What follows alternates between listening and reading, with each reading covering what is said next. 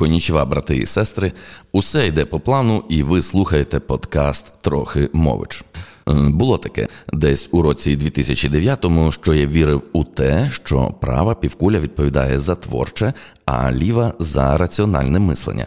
Е, також я знав, що права півкуля контролює ліву частину тіла, а ліва праву. І тепер, коли скласти докупи усе вище згадане, то можна прийти до простого, але оригінального висновку. Аби стимулювати праву півкулю і розвивати свою здібність до творчості, слід задіяти ліву руку. Адже якщо права півкуля керує лівою рукою, то працюючи активніше саме лівою рукою, якби ініціюєш зворотній зв'язок, включається права півкуля. Ми ж всі здебільшого правші і краще володіємо правою рукою, і, врешті, частіше нею користуємося у так би мовити домінуючій позиції. Отже, і ліва раціональна півкуля більш задіяна. Значить, давай спробуємо розробити й свою ліву руку, яка впливатиме на праву півкулю. Тут одразу виникає питання: виходить, що усі шульги більш креативні, аніж правші? Ну, можливо.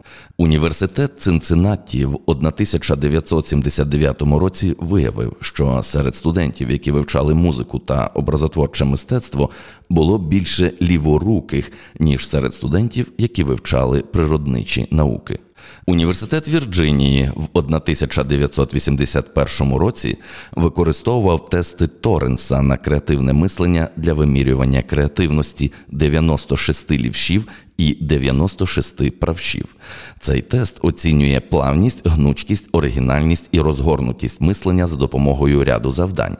Аналіз показав, що лівші продемонстрували більшу креативність за всіма чотирма шкалами цього тесту. Втім, тест оцінював загальну творчість у мисленні, а не художню творчість. Можливо, були і ще якісь дослідження на цю тему, але повернемося до Трухімовича. Отже, я вирішив, що якщо моя ліва рука буде більш задіяна, то це вплине на мою праву півкулю і значить творчість попре з новою силою. І от я купив зошит для каліграфічного письма і почав вчитися писати лівою рукою. Почав з паличок, гачечків, кружечків. Писав я писав і дійшов вже аж до слів та речень, і було таке завдання написати наступний рядок. Коло ріки немало вересу, полину кропиви. Карлики, Карлі, Карі та Арі сіли на купину коло ріки. Вони співали веселі пісні. Далі лишалося ще зо два порожніх рядки, і можна було те саме речення написати ще раз. Проте я вирішив продовжити попередній вступ. Але на серці в кожного з них лежав тягар і причаївся страх за своє майбутнє. Мені стало цікаво, і я вже взяв інший чистий зошит, бо рядки у цій вправі закінчилися. Ліва рука написала. Вони співали веселі пісні, та голоси їхні тремтіли. Кожний з них був свідомий того, що, можливо, вони співають востаннє у своєму житті. На цьому я не зупинився і писав далі, і тільки лівою рукою.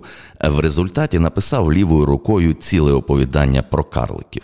Не буду вам його тут зачитувати. Скажу лише, що оті карлики найслабкіші серед своїх одноплемінників а абсолютно випадково, без підготовки, втікли від імператора, який гнобив карликів сотні років. Потім, щоб добро не пропадало, оте оповідання про карликів я прикрутив до книги П'ятеро в ліфті, не рахуючи музи. І ті карлики перетнулися з персонажами повісті, бо завершення оповідання про карликів було таким, що то ті карлики могли з'явитися будь-де. Я навіть подумав, що вони могли би з'явитися на обійсті родини Петренків, е, навіть назву придумав для книги Петренки та троє гномів. Але далі цього справа не пішла. Такий от був у мене експеримент. Лівою рукою писати можу цілком розбірливо, але не використовую цей скіл. Бо навіщо? Чи прибуло мені креативності? Е, на той момент скоріше так, хоча не прямо, а опосередковано, бо мозок освіжається, якщо можна так про мозок сказати, коли йому дають робити щось відмінне від того, що робив, робила чи робило раніше. Е, ще в мене є багато всякого написаного по шухлядах. І найприкольніше це тоді, коли написав текст, забув про нього, потім випадково відкриваєш, починаєш читати і такий собі думаєш, щось я не пригадую, щоб я таке писав. Словом, читаєш ніби вперше і не як автор, а як читач. І тут у нашому подкасті несподіваний поворот від ліворукого писання до крабів. Е, хоча, аби зшити між собою ці різні частини подкасту, е, я міг би придумати легенду, що про крабів також написано лівою рукою. Але ніт. Написаний твір про крабів був правою рукою і надрукований десятьма пальцями.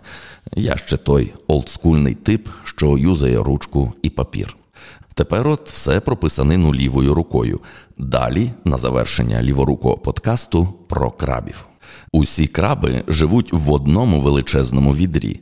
Крабів так дофіга, що відро незбагненно гігантське, високе, широке, глибоке, словом, бездонне.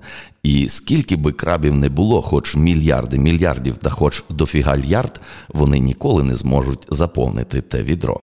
Крабам треба регулярно жерти тричі в день або й частіше, бо дехто з них так обжирається по ночах, що зранку не може розліпити свої баньки. І оскільки у відрі нікого і нічого, окрім крабів, немає, вони жеруть один одного, вибирають серед собі подібних слабших та й з'їдають. Втім, спочатку роблять своїх жертв слабшими, провокують їх на ненормальну поведінку і з'їдають. Тому бути поміркованим нормальним крабом дуже безпечно і ситно. Краби не люблять ближнього краба свого, особливо коли той ближній розумніший за них та ще й настільки, що готовий звалити з відра. Тому ті розумніші вважаються також ненормальними і потрапляють у раціон до нормальних крабів. І от ми не знаємо, скільки крабів звалило з того відра, бо ж якщо вони втекли, то де вони тепер? А якщо їх би хтось помітив під час спроби покинути відро, то їх одразу би зжерли. А вони, ті, хто видерся з відра, самі особи про то не кричать, що от ми надурили всіх і втекли з відра, адже їм абсолютно пофіг. Однак тих, що втекли з відра, все ж таки можна знайти, оскільки вони залишаються серед нормальних крабів, хоча й відро покинули. Бо, по-перше, відра як такого у звиклому матеріальному прояві не існує. Відро це абстрактна метафора, і від цього ще складніше те відро покинути. А по-друге, втікати нема куди, адже окрім відра нічого більше на цьому світі нема. А від цього твердження настає повний параліч мозкової діяльності та збій у нервовій системі нормального краба.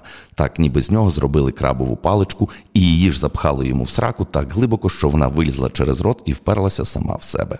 І по-третє, оті краби, котрі покинули відро, вдають себе нормальних крабів і тихо кайфують з того, що їм пофіг. Пофіг все. Добро і зло, успішний успіх, лайки, коменти і шейри та інші такі необхідні аксесуари для нормальної життєдіяльності нормального краба. Деякі краби думають, що спинаючись угору по харчовому ланцюжку, вони врешті-решт покинуть відро. Але то абсурдний міф, вигаданий рабовласниками на галерах, оскільки стати директором відра неможливо, бо, як ми щойно повідомляли, відра ж не існує.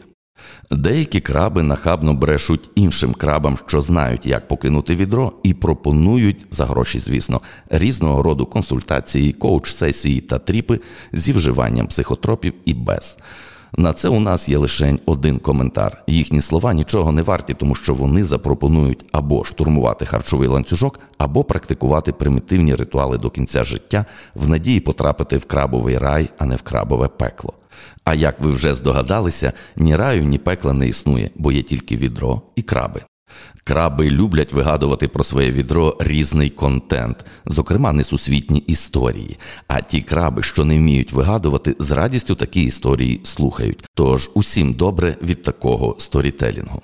Краби кажуть. Наш світ знаходиться у величезному оцинкованому відрі, яке Бог шива несе в руках, прямуючи до вигрібної ями, щоб викинути з цього відра сміття. І поки шива йде до вигрібної ями, ми існуємо. Наше щастя, що йому байдуже, що знаходиться у відрі, і він не поспішає. Дорогою Шива зупиняється, щоб потрендіти з сусідами про погоду, про вибори, про ЗОЖ, йогу, тантру та гендерну нерівномірність, або ж просто стає помилуватися всесвітом, чи раптом спохопиться, що вчора забув надіслати звіт по роботі і виймає смартфон, щоб швидко надіслати листа своєму босу.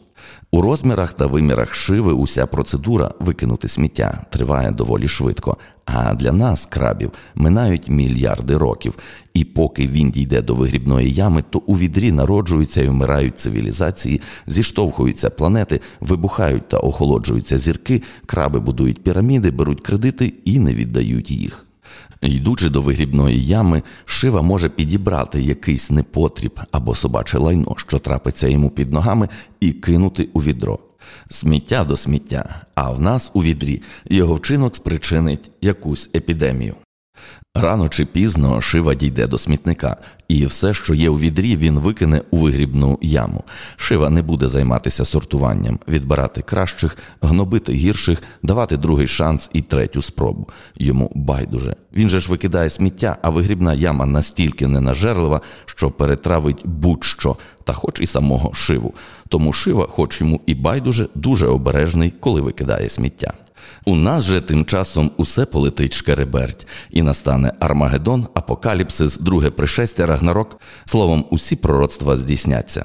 А Шива, мугикаючи собі під ніс нову мантру, піде додому, поставить оцинковане відро під умивальник на кухні, у відрі знову з'являтиметься сміття, яке кидатимуть туди вішну та брахма, адже вигрібну яму також треба регулярно годувати. Розвивайте свою творчість, пишіть гонські тексти і не бійтеся їх оприлюднювати. Ви слухали подкаст Трохимович. Якщо хочете зробити добру справу, підтримайте наш проєкт на сайті crespo.com.ua.